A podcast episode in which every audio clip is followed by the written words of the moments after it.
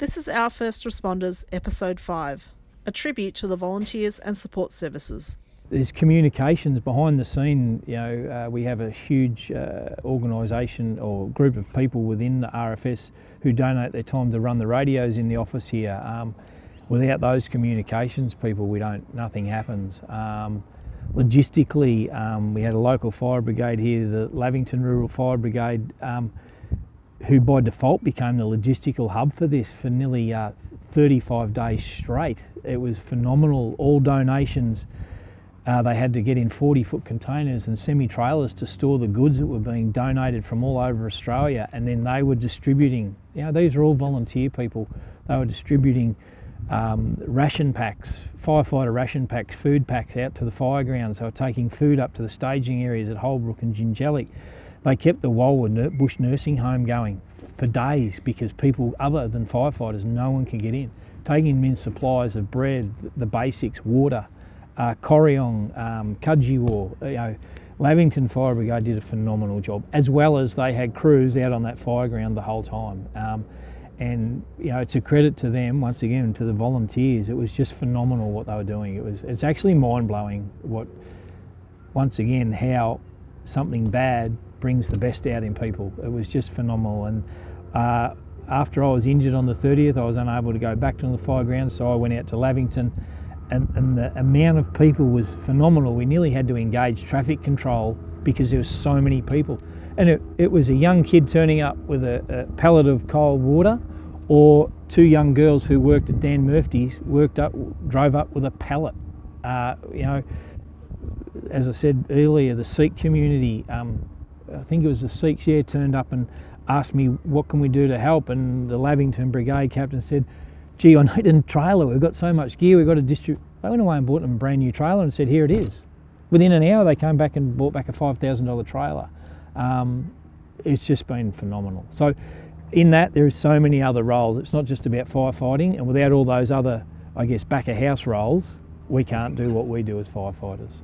We rely on the police a lot for roadblocks, particularly once big fires start. Um, coordination, door knocking, SES, phenomenal. Um, ambulance, um, New South Wales, all, all, not just New South Wales, all states uh, have the similar. Um, you know, people don't see it, but you know, essential energy. You know, a lot of these fires go through and just burn the power infrastructure, those guys are pretty well in not long after it's the fire's gone through to try and get power up and running. Telstra, all the telecommunications people, it's not just firefighters, there's a huge amount of um, support and backup and other agencies. Um, Fire and Rescue New South Wales, you know, they're, they're, the paid firefighters of New South Wales, they're out there on asset protection and in support roles. Um, as I said, we had Canadian and American firefighting specialists out here for the whole summer because of the extent of what we had across the state. We had three, three deployed to here, um, two Canadians, one from Alberta, one from Ontario, and another American firefighter specialist from uh, Boise, Idaho, and they were, you know, they were instrumental in helping us also, you know, manage these fires. Aerial support, you know, the both RFS support, um, contract support, or you know, the aerial support's a big part of firefighting these days, so they make a big part of the team too. And unfortunately, as we heard on, I think it was about the 10th, we lost uh, Bomber 134 over on the Snowy Mountains. The, the Coulson C-130 went down. We lost three American firefighters. I think the support we had in Corryong when we first got in there was amazing. Um, we pulled up, we regrouped in the Corryong fire station. That was three o'clock in the morning. There's a little shop right next door to the fire station. We are all pretty well exhausted and their little pizza and cinema shop. Um, they opened their doors up for us, said there's a cinema in there for you to sit down in, help yourself to cold drinks. And they even started cooking us meals like we hadn't eaten since we left.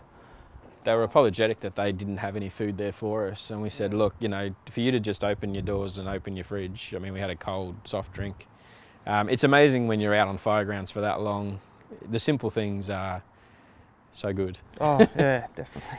So, you know, and, and hats off to them they just opened their doors and we got back about 10, uh, probably about 11 o'clock the next morning. Yeah. Back to the fire station and they were already cooking pizzas. And through a bit of, um, I guess communication errors and mismanagement. Tell you what it was golden. Oh, it was, uh, just as Um, good as winning the lottery, I reckon. It was, it was. And I mean, other things that come out of the fires, we have a heap of people who have volunteered or put forward their name to volunteer with the brigade. So, uh, you know, we're going to have about 25 or 30 people to go through and um, catch up with and potentially look at getting more people volunteering. So, again, when people see the big fire, they go, oh, I want to go and help somehow, and that's how they, they think they can help, which is good. So we might have a, a good influx of new volunteers over the next 12 months. One thing is always behind a strong firefighter, I found is an even stronger partner at home. Um, to tell my wife I'm going down the station, I'll be back in five minutes, uh, leave her at home with my three young children, um, and then not returning till what, three o'clock the next, Next day. afternoon on um, New Year's Eve.